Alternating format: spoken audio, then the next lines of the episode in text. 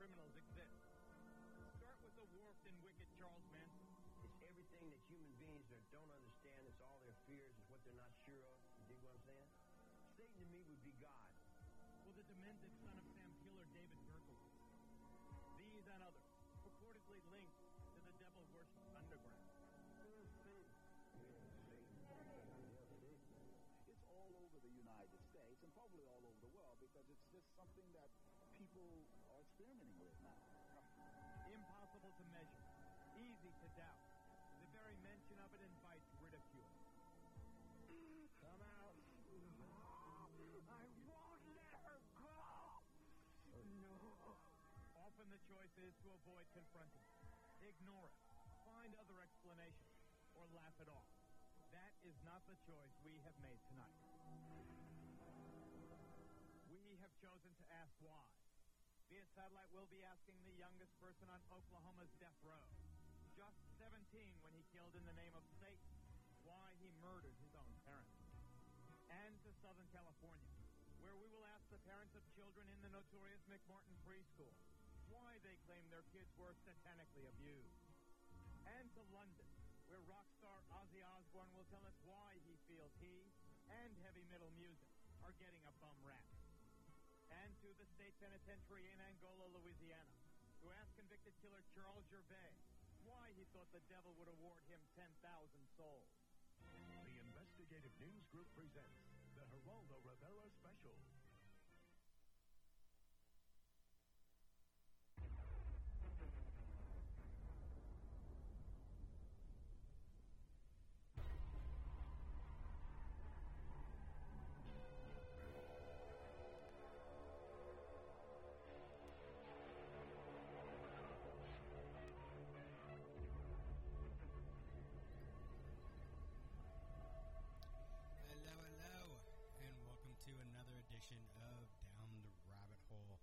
This is a midweek episode. You got me, Brandon. Um, I'm going to go down, if you didn't catch from the the opener there, that was from the Geraldo Rivera's um, infamous uh, Satanic Underground episode um, that a lot of people believe um, was near the peak of the Satanic Panic. Um, a lot of people really feel like s- the Satanic Panic really was only in the 80s and 90s and stuff like that, but in all reality, from a lot of things that I've read and a lot of things I've looked at, really the Satanic Panic's been there forever. Um, it just hit its peak during that time because of media, really. Uh, media came by and made us believe, um, and made people believe that we, we needed to worry about Satanists. Um, yeah, so they gave us a, an enemy that we could all get behind, and so many people jumped on the, the bandwagon, and you'd be surprised at some of the things that they came up with. So I'm gonna get through as much as I can with this. Um, I'm this may end up uh, a two part episode, but we'll see. because there is so much in this. Um, this is a lot more than I expected. Um, I may end up doing like a satanic panic this one, and then maybe another episode on just Satanism, um, because Satanism is a whole other thing that a lot of people don't understand. Um, I'll mention it a little bit. Anton LaVey um, and all his his Satanist books and all that kind of stuff, where a lot of people really don't realize. I own the the uh, Satanic Bible, um, and I've read it. Um, not because I'm a Satanist, not because of anything like that, just because of, for research, I wanted to understand it. Um, and in reading it, the one thing you find that really Anton LaVey's idea of Satanism is really a it's an an anti-religion. It's a religion that's anti-religion, really. Um, it's talking about how religion, basically, the idea of good and evil and all of that kind of stuff, and, and all that, it just basically kind of pushes toward a hedonistic kind of lifestyle, um, where most of the stuff that Anton LaVey say, most Christians and Catholics would actually agree with, um, except for the fact that they don't believe in Satan or God at all, really. Um, it's just more of a hedonistic lifestyle where you do things to, you know, basically be nice, be good to people, and and you know make yourself happy. But I, I might go more into that later. Um, but mainly, I'm going to focus on the Satanic Panic and how it really took over in the 1980s. So, um, one of the things I'm going to start with is an, uh, a thing I got from uh, a website called Mental Floss, which is kind of one of those cheesy, um, you know, grab websites where it just kind of gets you with the, the, the headline grab, but it had some interesting like list of of different things. So you know, basically, a lot of us really know the the '70s with films like The Exorcist, The Omen, um, Amityville. Um, a lot of those movies that really showed, you know, Satanism and brought it more towards the light, or not. I guess the light isn't the right word, but more towards, you know, the forefront of people's minds. Made them really start looking a lot more at these Satanistic things that we could be seeing. So uh, one of the, the funny ones. Here's some interesting. I'm going to start with some funny ones um, of how the media made a made turned things into Satanist that weren't. So one of the big one, um, Thundercats and the Smurfs, were both Satanistic. So in 1986, author Philip, Philip, Phil Phillips published Turmoil in the Toy Box, a book detailing, detailing how Master of the Universe and other popular cartoons of the era were endorsing pagan practices through coaxial cable. With Pastor Gary Greenwald, Phillips also shot a video that elaborated on his theories. The question is, is there a well-organized plot, an insidious, insidious design right now program and influence the minds of our children toward the occult and witchcraft? Greenwald asked. It was rhetorical, as the two explained that the Thundercats were inspired by heathen gods, that E.T. died and was resurrected again, which I, am fine with that. E.T.'s a creepy little bastard, um, and could therefore be confused with Christian figures, and that there are things we need to look at concerning the Smurfs, because the characters are blue with black lips. They were depictive of dead creatures. Collectively, Saturday morning cartoons would teach children get into spells and witchcraft. The two concluded their video essay by pointing out that Rainbow Brite had a pentagram on her cheek. Wow. And that's the thing, and that's one thing we'll find as we go through a lot of this, where a lot of the satanic panic really came from people finding what they wanted to find.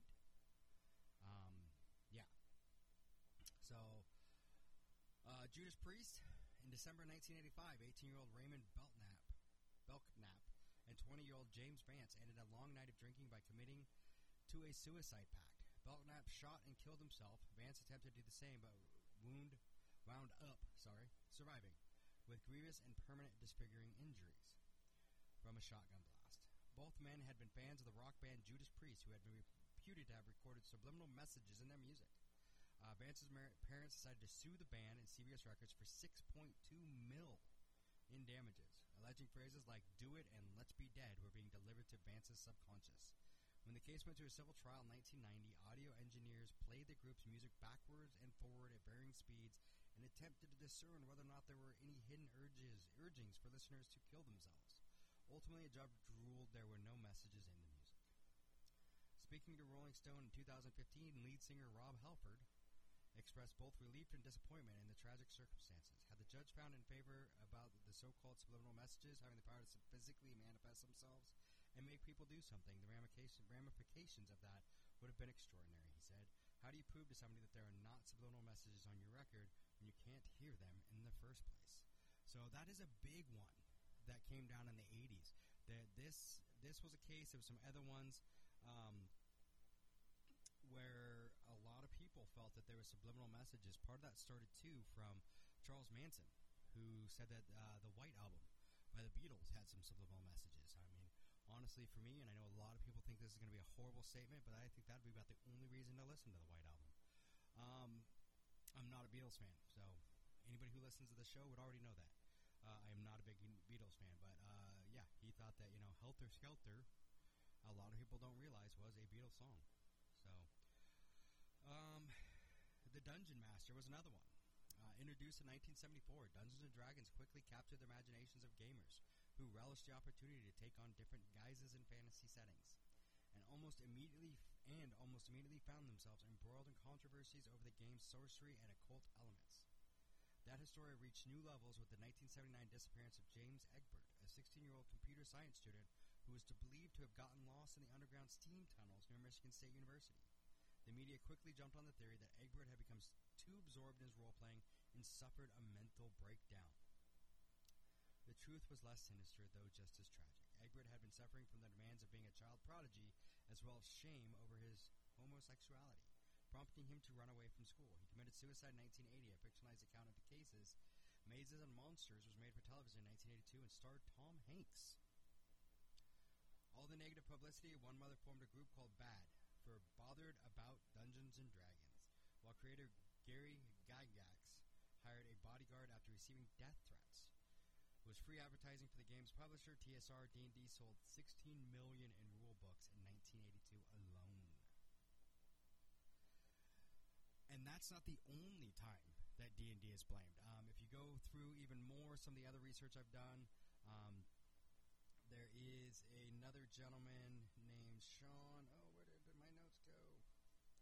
Got so many notes this was a big one. Like I said, this might end up being two because I, I've got like seven pages of notes here. Sean Sellers, who while playing Dungeons and Dragons, he was the 17 year old um, that was on death row that was mentioned in the in the, the intro.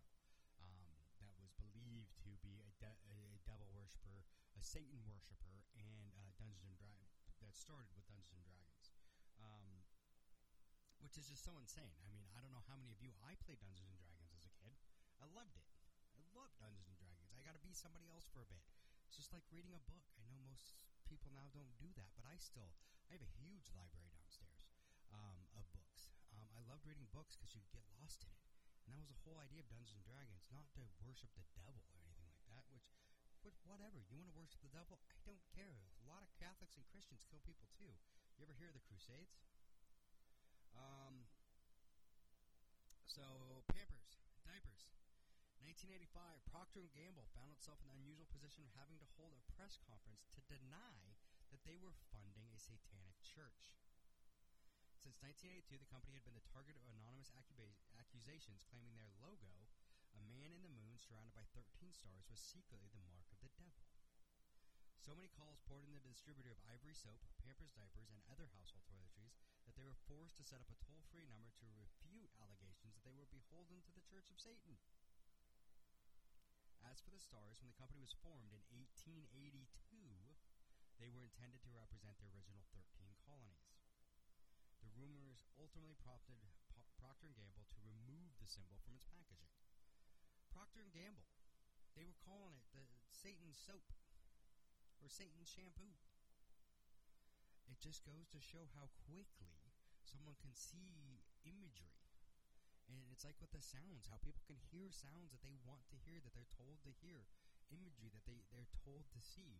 Um, there's a video you can find on YouTube, and it's been completely debunked and everything else, but whatever, that talks about Monster basically being the, the drink of the beast. And if you do so many different things, and if you turn it this way and shove it up your butt and do all this crazy shit, all of a sudden it's going to tell you that it's 666 and you're going to suddenly turn into Satan. There are so many crazy things that they have with this stuff where they sit there and believe that this stuff is so true. Um, McMartin preschool scandal, we'll go into that one big time um, here in a bit. So I'm not going to go deep into that one, but that is one of the big, the big ones um, from the Satanic Panic. Uh, Mr. Ed um, was a solely, it was a pop culture. Mr. Ed was great. I mean, if you didn't watch Mr. Ed, you, you need to go back and watch it. But um, a 60 sitcoms about a talking horse, and opened with the title song, "A Horse is a Horse." Um, but played backwards, the a preacher insisted one could hear sinister undertones like the source is Satan, and someone heard this song from Satan. Uh, the discovery was mentioned during a seminar for teenagers on the moral evaporation caused by rock music. The teens then burned 300 popular albums in a pyre. You know how much those albums would probably be worth. So, yeah, so they actually believed that Mr. Ed, I mean, I guess a talking horse, you know, would be. I mean, if it's one of those things like that, what I can't remember what movie it was, that great movie with Bobcat Goldthwait, where he said the only reason he moved his lips was because the stage hand was shoving a carrot up his ass. But I mean, Mr. Ed was satanic. In the song, he was singing about Satan. That's insanity. Um, child sacrifice on Halloween. In 1989, parents in North Carolina were reluctant to, reluctant to send their children out for Halloween candy on the heels of rumors that Satanists plan to abduct and murder them in ritual sacrifice. More than 500 calls flooded area police stations in Raleigh after word spread that blonde boys from the ages of 2 to 5 were the devil worshippers' preferred targets. Mothers indicated they were considering dyeing their son's hair to avoid a catastrophe. Police never found evidence of the plot. Wow. Blonde boys from age 2 to 5. And it goes back to dyeing their hair. I mean, same thing happened with the son, you know, son of Sam and Uh, some of the other ones where they they uh, it's not really Son of Sam. Sorry, I'm thinking of. Uh, oh, my brain just went dead. Um, I've been researching this so much. I'm not thinking of the Son of Sam's in my brain because he's part of this whole occult thing. Um, but yeah, but it's with other serial killers where they preferred a certain type, so people started bleaching their hair, or not bleaching their, dyeing their hair, doing other things to hide um, who they were, so they wouldn't be a target. So, I mean, yeah, wow. I mean, in North Carolina, I mean, I can see it. I've been there. The Geraldo incident, which is what we just played. We, we at the very beginning, we played the intro to that. Um, and that was at the height of satanic hysteria in 1988. Broadcaster journalist Geraldo Rivera, which if you've never seen Geraldo, um, go back and watch some of his shit. He's hilarious. Um, he was all sorts of stuff. I mean, he had all sorts of special things, all sorts of things that he did. Did a huge thing where he opened Al Capone's vault, and it was live on TV, and it was supposed to be this huge reveal, and there was nothing in there. So it was kind of funny. Um, but yeah, he did a uh, two-hour special for NBC that supported the detail that lurid mission, the, the lurid mission of the devil worshippers. Uh, devil worship exposing Satan's underground po- posited that a secret cabal of Satanists numbering in excess of 1 million were responsible for messages in heavy metal and inspiring the behavior of cult leaders like Charles Manson. The majority of them are linked in a highly organized, very secretive network, Rivera intoned. From small towns to large cities, they have attracted police and FBI atten- attention to their satanic ritual, child abuse, child pornography, and grisly satanic murders. The odds are that this is happening in your town. Special aired in prime, prime time stellar ratings, grabbing the attention of nearly 20 million homes. Although advertisers were reluctant, reluctant to buy commercial spots, while Rivera presented a compelling case for concern, the mass media took care to know that the special didn't come from NBC's news programmers. It was a product of the network's entertainment division. But here's the thing even though they say that, this is part of our entertainment division. How many people do you think bought into this shit? I mean, that is the hard part that you run into and you see with media. The media portrayed, you know, and we'll really get into the satanic panic and how it, it, it's it really pushed and was pushed by the media. Um, you know, they, they call this basically a, a, a moral panic. And this moral panic is almost always pressed by the media. It is always pushed by the media. We talked about the, the Salem witch trials a while back. And in the Salem witch trials, it was the same thing. People started put, spreading rumors. People didn't want to be in trouble. People saw that you know how much attention these people were getting, everything else, and they wanted the attention, even if it was bad. And they wanted to get at other people. So hey, you know what's the best way? Someone's pissed me off. Hey, they're a Satanist. Go after them. And this started little things like the Salem witch trial all over the United States. This happened everywhere. Even in small little towns, small little towns especially. Um, one of the biggest ones was in right here in you know my home state, Wenatchee, Washington, where there's a huge, huge issue where a gentleman who was um, Bob Perez, he was a detective in Wenatchee, Washington. Um, he led a huge, infamous sex abuse investigation and arrest in the, in the 90s. Um, he was the city's sex crimes investigator. Perez arrested dozens of Wenatchee Valley adults between 1994 and 1995 on suspicion of sexually abusing children, sometimes in a bizarre ritualistic fashion. His investigation, in tandem with state child protective services agents, ultimately ensnared 42 Chelan and Douglas County residents, 28 of whom were convicted or pled guilty. But of the, of the cases that ended in convictions or guilty pleas, 18 were thrown out or overturned on appeal after Perez's tactics were investigated by a specially appointed appellate judge. The investigation found that Perez coerced suspects, many of them poor and developmentally disabled, into making false confessions and coached testimony from witnesses, which we find a lot in these kind of cases. Uh, two key victims, Donna and Melinda Everett, were in Perez's foster care at the time. Both later recanted their claims of sexual abuse at the hands of parents and multiple acquaintances. This, I mean, this was Donna was ten years old, and was his Bob's, you know, foster daughter. And on March March 13, 1995, uh, she basically said there was an underground sex ring. So there was, she pointed out, he basically drove around with her and had her point out where all these houses were that she was supposedly abducted or uh, abused. Um, and she pointed out 22 homes, including a Pentecostal church. And he named the group The Circle. So if you've ever heard of The Circle, this is where it all started. He called them The Circle. This was the, which, and here's the problem, and here is one of my biggest issues with this, with cases like this, where he basically went through and made it look, anytime someone comes back with something like this, this is going to be where everyone has a problem. When it's proven that he screwed up and he, you know, coached the witnesses and he did all this, and that it was proven that most of what he accused them of was complete and utterly false. The next time we have an actual ring or the real circle pops up and there is an actual child sex ring, people are going to look back to this and go, look, oh, it's just another situation like happened in Wenatchee in 1995. And unfortunately, these situations happen all over the country. So after this happened, um, the case were criticized by judge and legal advocates at both the state and federal levels. Defendants sued municipalities, police officers, and their own former lawyers, winning millions in settlements. Changes resulted in state law regarding foster care, sex abuse investigation, and mental health institutionalization involving children. Um, if I were an investigator charged with investigating the cases today, I'd do it exactly the same way, Perez said in 2004. He sees no problem with what he did. And that is where the problem comes in.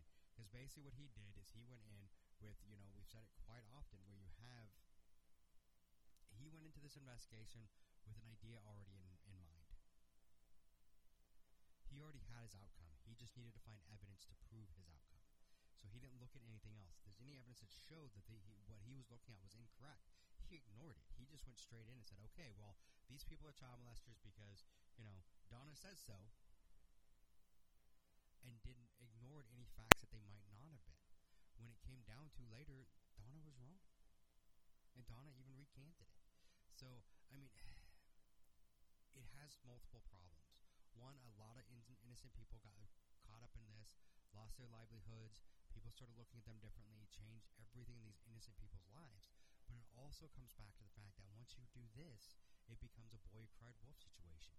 So what happens next time? It's harder to believe someone next time because they've already proven that you coerced and did everything this time. How am I supposed to, you know, people are going to look at it later, and that's where the problem run, runs into. That's where you run into, you know, people making the wrong assumptions on these things because of people like him. So, Perez was heavily criticized for the disaster, but Whitman County Judge Wallace Friel, who investigated the cases, said blame could be shared throughout the Wenatchee Valley legal system. There's got to be vigilance among the judiciary, prosecutors, and defense attorneys to make sure these cases are properly investigated. He told the Wenatchee World in 2004 there were cases where the attorneys simply didn't ask the appropriate questions.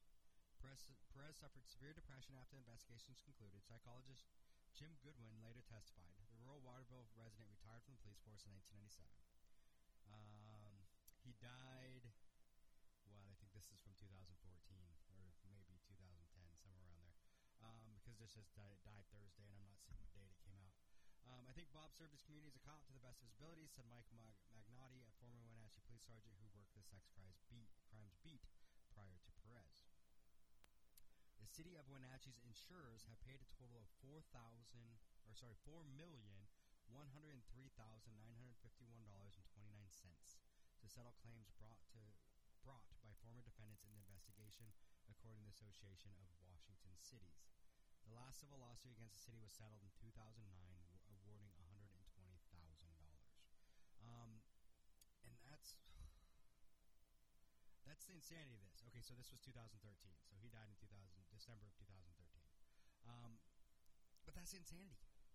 This guy came in. He had a you know a bias and basically he went with confirmation bias, which is a big thing that you hear a lot, um, and it's it's a word that's become a big part of my like vocabulary now because of all this kind of stuff. Where we investigate these things, and you see so many cases like this where the confirmation, the, the bias is this happened. So that's all the, the investigators see is this is what I want. I want this to be proven correct. What he went into this with. And, you know, it came back with that huge sex ring. So there was a lot in this one, too, which this talks about a little bit of it, but I mean, a lot of it came down to, you know, him. She said that these people wore robes and did all these crazy things to her and everything else. Um, and that's where it all started. So that's just, and because of the satanic panic, that happened all over the United States. It wasn't just one incident here um, where it happened. So Sean Sellers, that was one I mentioned earlier.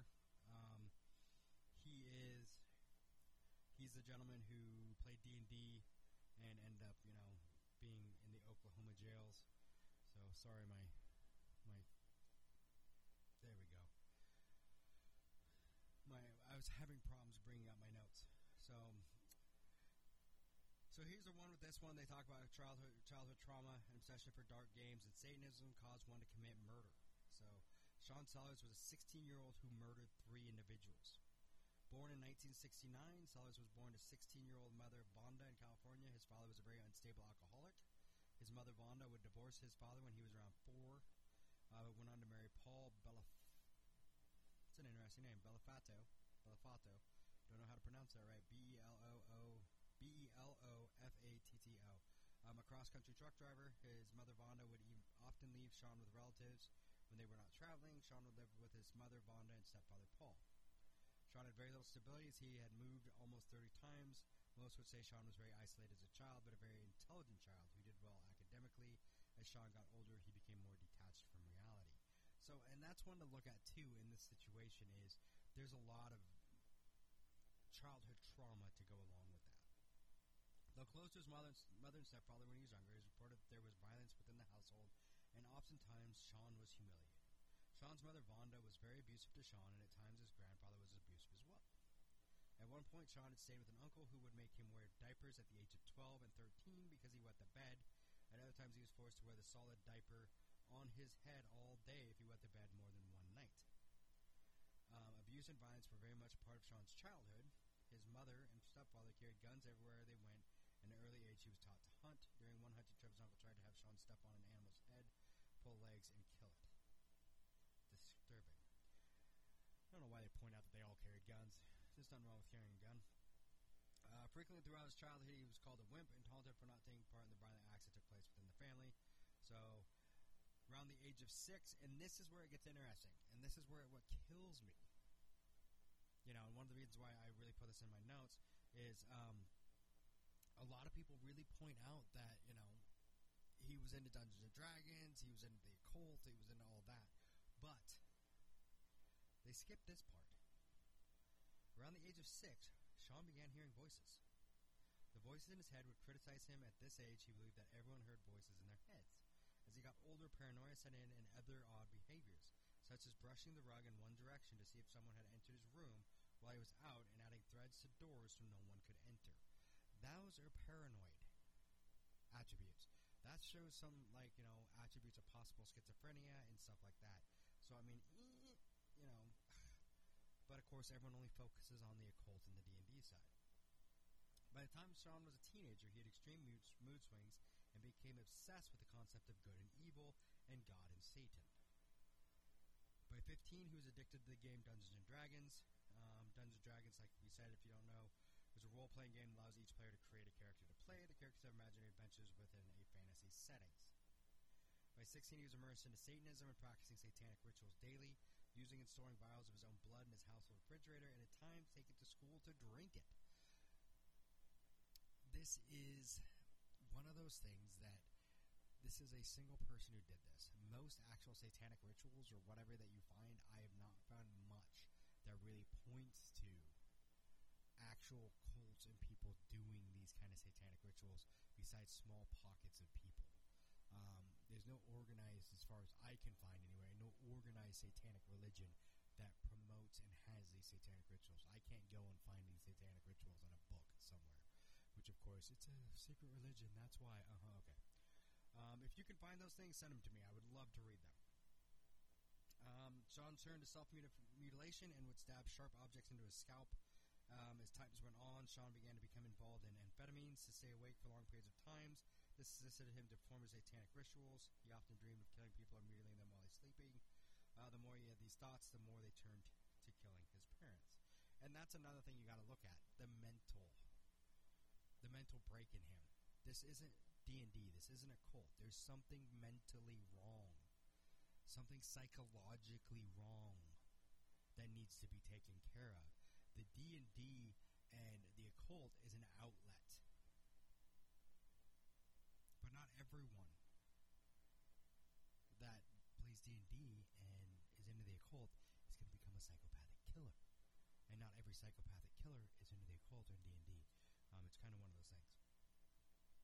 Um, on September 8th, 1985, Sean Sellers went to a Circle K convenience store with uh, friend Richard Howard in northwest Oklahoma City and shot the clerk, Robert Bower, three times. Sean had told his friend Brent he just wanted to know how it felt to kill someone. Prior to the murder, the two teens were having conversations about murdering someone, and they had performed a satanic ritual. And Richard grabbed his grandfather's 357 revolver that had five shells loaded in it, and also grabbed 22 rifle belonging to his brother. Sean Seller and his friend were neither one were suspects in the murder of Robert Bower until March 5th, 1986. After several days of no sleep, taking speed, and smoking weed, he dressed solely in black underwear, quietly went into his parents' bedroom where they were sleeping, and shot them both in the head. Stepfather, 43 year old Paul Bellofatto, was shot first, and his 32 year old mom, Vonda, though he shot his mother in the face as she had awoken. This is one of the things, like I said, where you run into things like this, and we'll mention in a minute, you know, Son of Sam and, you know, all of those, um, Richard Ramirez, um, how these ones are really focused on their occult and everything else, and it's not the occult. These people are sick people that use the occult and D and D and everything else as an excuse. Uh, many of Sean's friends and relatives were very shocked, as Sean always seemed so courteous, was doing well in school, and had a love for comics and drawings. Both Sean Sellers and Richard Howard were both sentenced to death row for committing murder, despite the course discovering their mental illness. Had he proper treatment for what they later diagnosed as multiple personality disorder, he may have never committed those crimes. It wasn't until 1992 that he was diagnosed by a team of mental professionals. During the trial, Sean Sellers claimed that he was practicing Satanism at the time he committed the murders and stated he was possessed by the demon Ezrat. There's a tale behind his demon's name. It is said that it is a human turned demon, more of a created demon. Sean stated this possession caused him to murder his parents and, convenience store, and the convenience store victim. During the trial, his attorneys also argued that Sean had an addiction to the game Dungeons and Dragons, further pushing him to murder his victims. Jury never considered these claims, and Sean Sellers was found guilty of multiple murders. He was sentenced to death in 1986. Now, that's one of those ones that you got to look at. Was that I think the whole idea of him being possessed by a demon and supposedly into D and D, that was more his lawyers trying to get him out of this, um, trying to get him, you know, blaming someone besides him, making him the victim. Um, wasn't, he was just a very disturbed person who had some mental disability, mental illnesses that were not being taken care of or not being treated correctly. Um, that's what it comes down to. It doesn't come down to the fact that he played D and D um, or any of that. His lawyers just wanted to, to, to point that out, and later on, what you know, they did find that he he recanted and said that you know it had nothing to do with him playing D and D. Just wanted to feel feel it. He wanted to see what it felt like to kill somebody. So he made some bad choices and made some mistakes. Um, and it was real mental mental illness. I think was the problem, not that he uh, not that he played video games or not video games. Sorry, my bad. That's later comes later in that one. Um, that he uh, played D and D and played a game. It's a fantasy game. I used to play Robotech. You don't see me trying to fly a freaking robot through the sky. I mean, I would if I could. Some of the other things that really push the satanic panic. Uh, Mike Warnke. Um, he was he, he was an author, a comedian, and an evangelist. So he was known as America's number one Christian comedian. Mike Warnke um, sold in excess of one million records.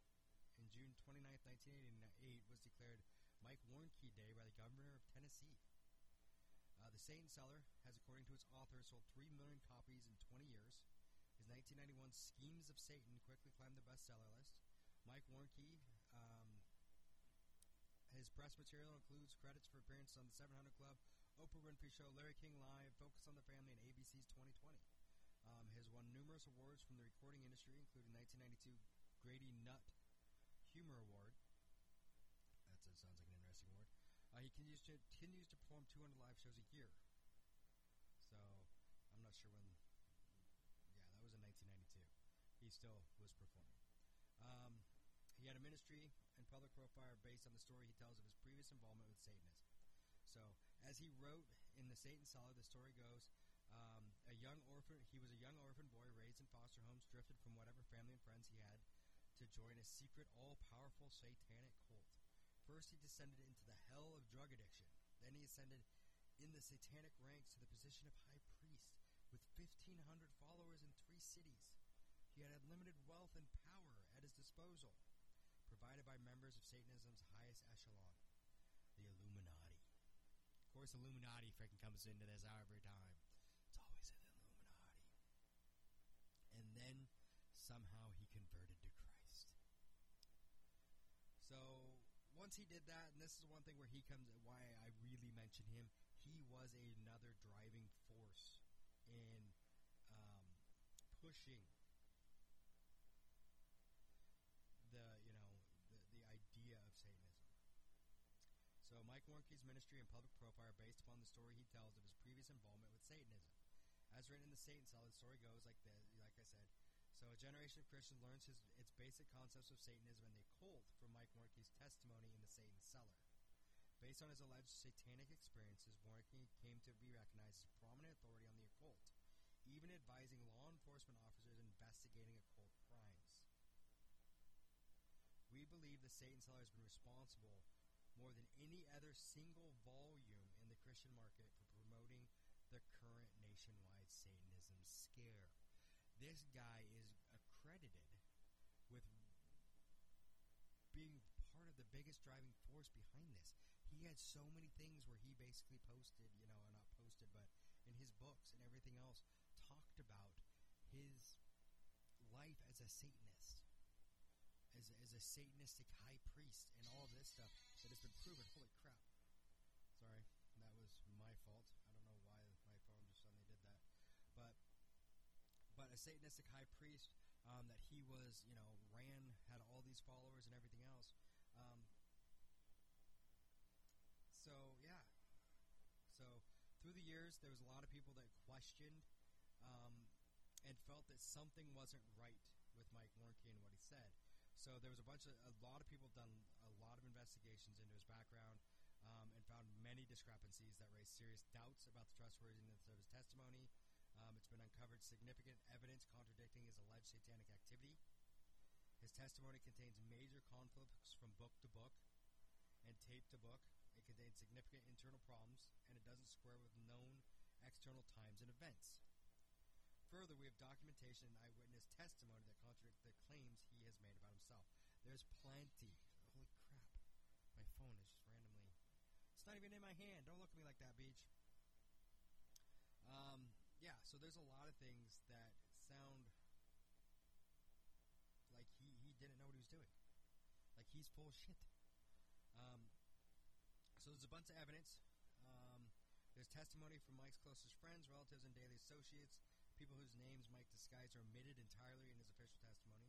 These people knew the real Mike Warnke, who was not a drug fiend or a recruiter for Satanism, but that he's a storyteller.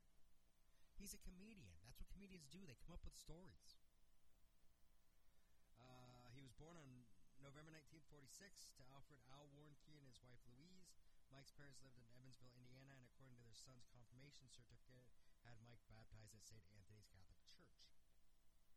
When he was five, the Warnkes moved to Manchester, Tennessee. Gosh, my brain doesn't work. When he was five, they moved to Manchester, Tennessee, where Al opened up Warnke's Truck Stop, uh, located on Highway 41.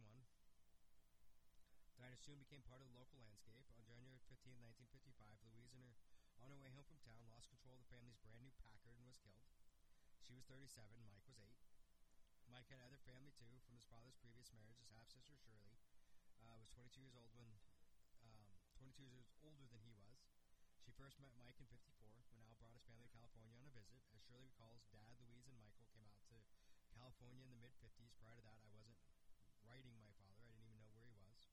Uh, their dad had abandoned them when they were little. He was an alcoholic, and maybe twice in my childhood did he make an effort to communicate with their mother. Uh, so, uh, when she was working, they came to her office unexpectedly. He said he's her father, blah, blah, blah. So, yeah. When Mike's mother was killed, Al flew Shirley to Tennessee for the funeral. During that visit, Al Warnke asked her she had her, and her husband, Keith, would move to Manchester and help run the truck stop. Uh, you always think, wouldn't it be neat to know your own dad? That was probably one of the biggest mistakes she ever made. So there was a bunch of that. So it basically comes down to that if you really do any research on this Mike Warnke, who basically a lot of people base their beliefs on what satanic ritual is and everything else on Mike Warnke's books. If you do any actual research into Mike Warnke's past, you find out really quickly that he's full of shit. And a lot of what he bases his stuff on isn't true. There's so many holes in his story and everything else that it is fiction. It is all made up. And that is where a lot of the satanic panic falls into play.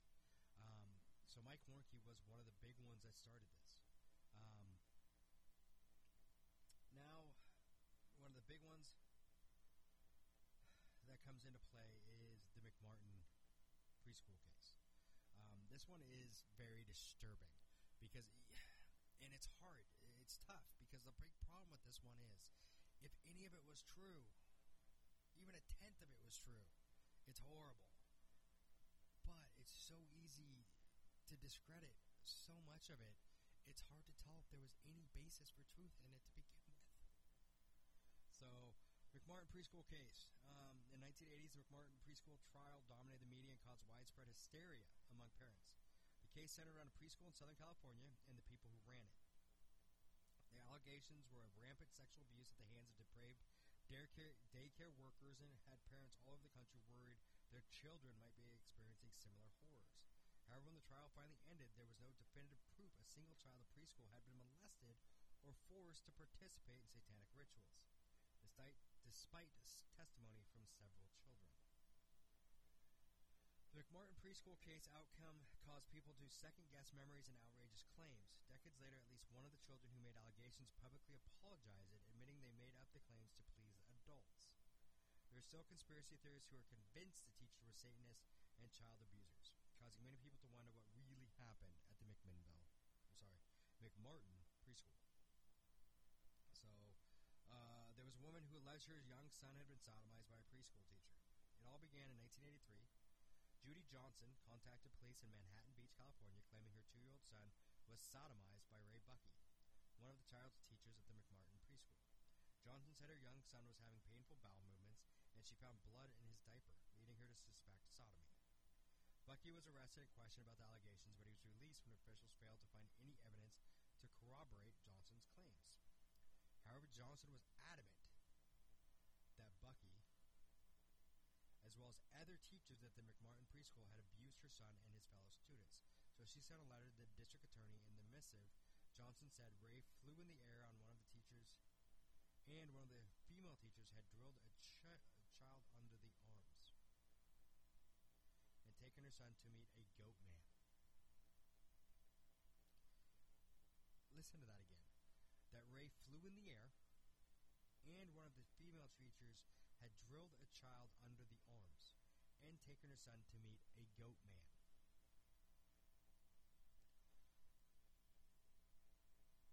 Wow. After the district attorney received this document on September 8, 1983, the police department sent a letter about the allegations to the families approximately 200 current and former students.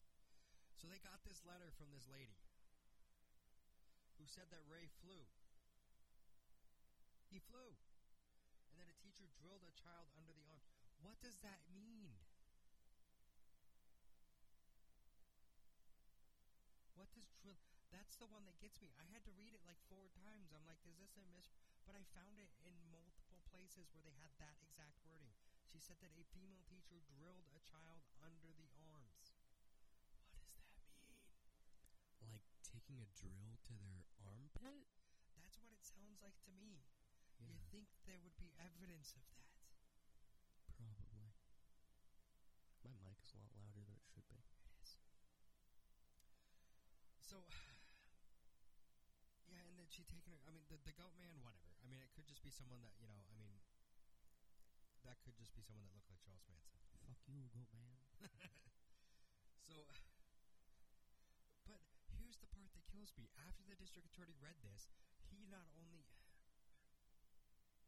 he took it and wrote a letter and sent it out to 200 current and former students' families about these allegations. Now all of a sudden it starts rolling in. So after parents received the letter of Buckey's arrest, police told them their children may have been witnesses or victims of acts that had allegedly occurred at the preschool, including sodomy, oral sex, and fondling of genitals. The police department provided a form asking parents to disclose any inappropriate behavior. Hundreds of parents with children who were current or former students at McMartin Preschool contacted law enforcement. Initially, the children were interrogated by police officers, but eventually they were questioned by therapists and social workers after com- parents concluded the interviewing tactics used by the cops were too traumatizing. In the end, approximately 360 children out of the 400 who had been interviewed made allegations of abuse, which ranged from deeply disturbing to incredibly bizarre. Now here comes. Uh, here's where all the, some of this comes in. I'm going to mention some of these because some of them are crazy. Because it, it's, I don't even get how you could, how you could even go into this. Initially, the majority of the children told the staff of the Children's Institute, a private therapy center, they hadn't been molested. So initially, they said no, nope, never happened. However, after repeated questioning, most of the current and former students from the McMartin preschool described shocking and strange acts per- perpetrated by the school's staff.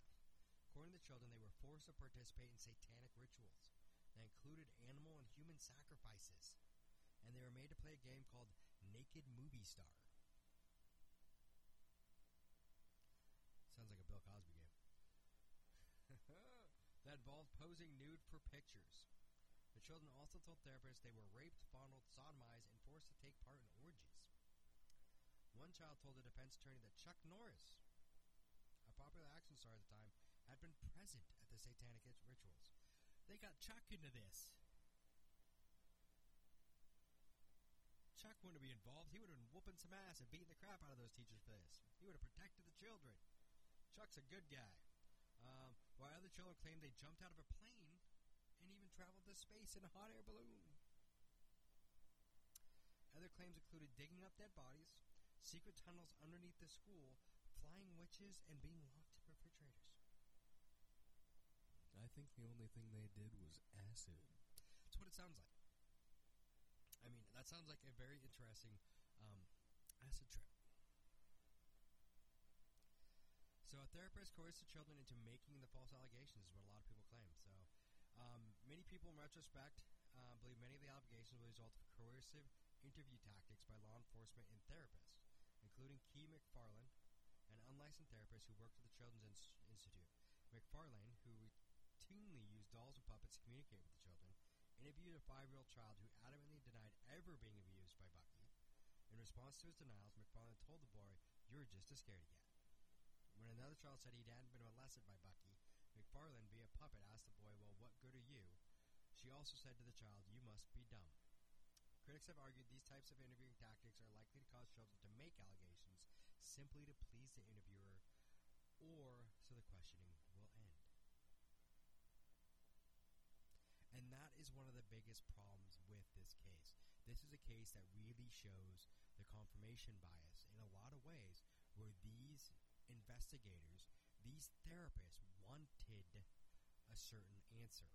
They did not get said answer, so they basically coerced and pushed these children until the children told them what they wanted to hear. Which is crap.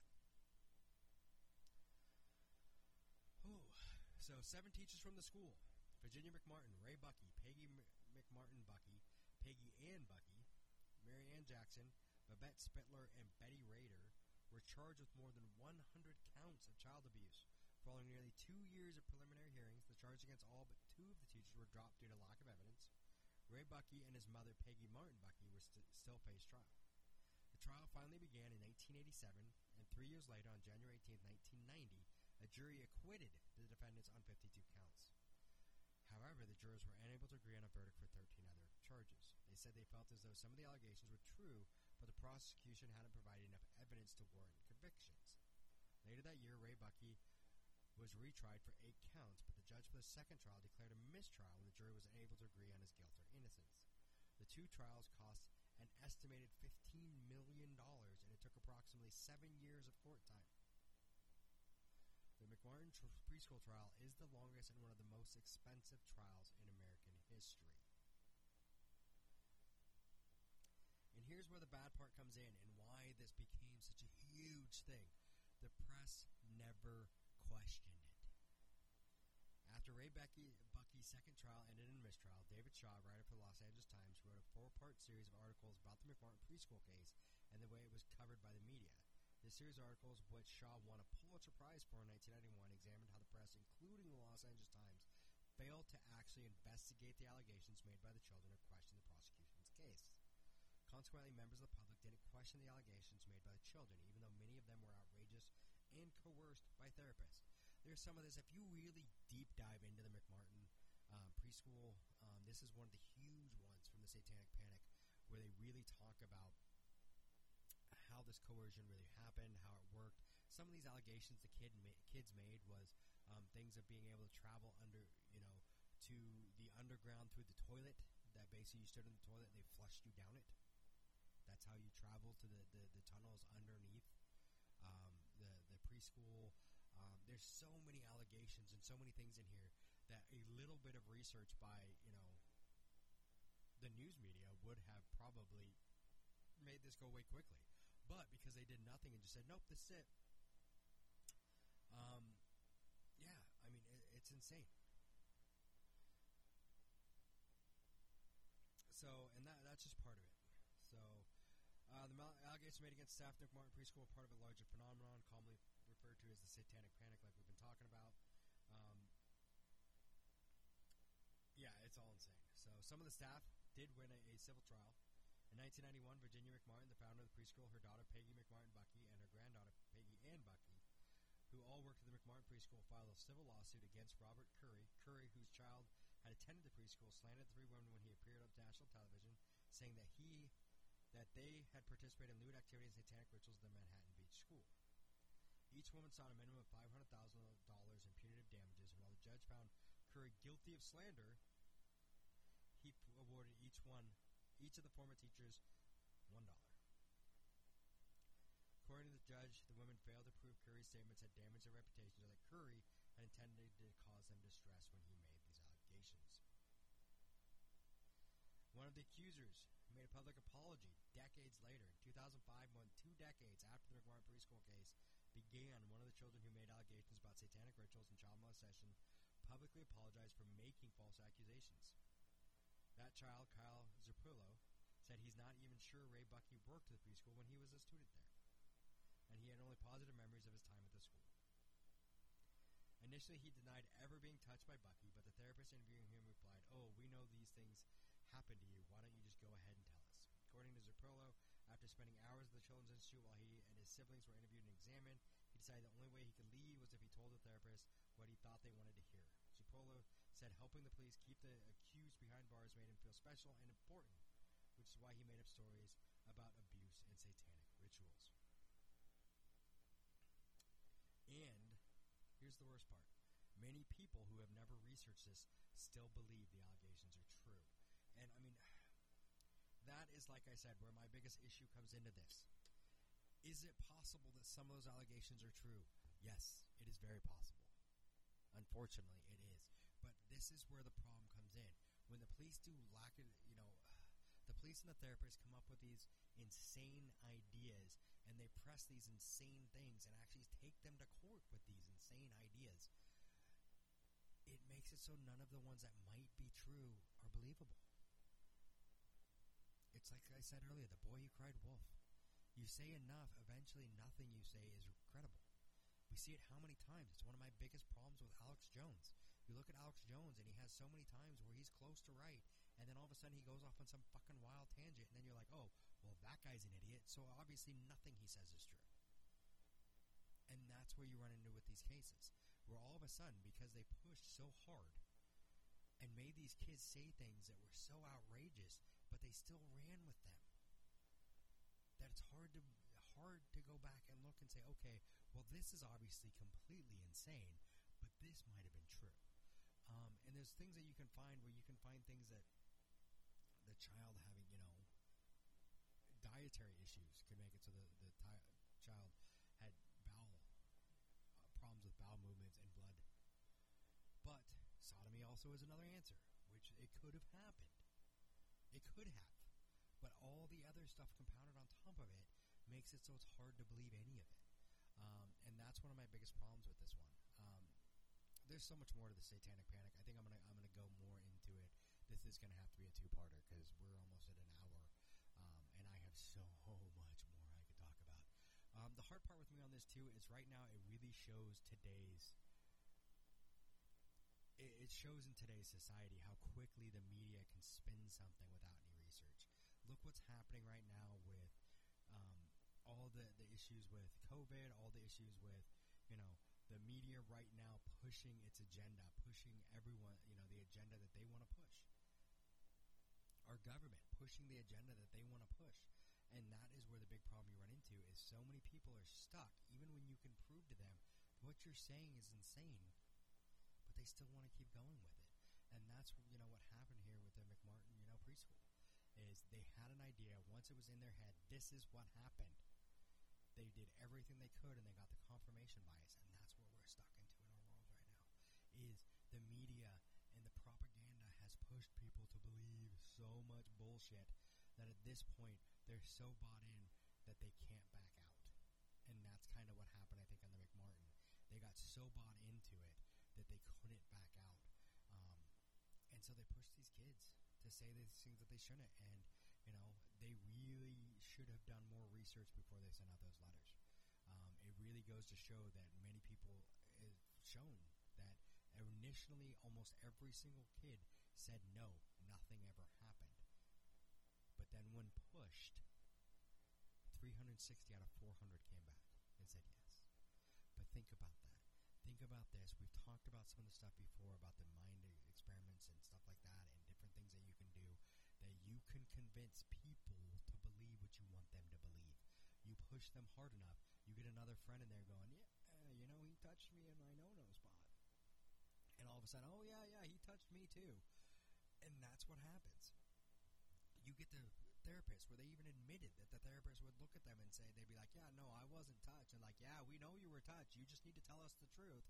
We know you were touched. And eventually they just say, okay, yep, I was touched so that they could go home.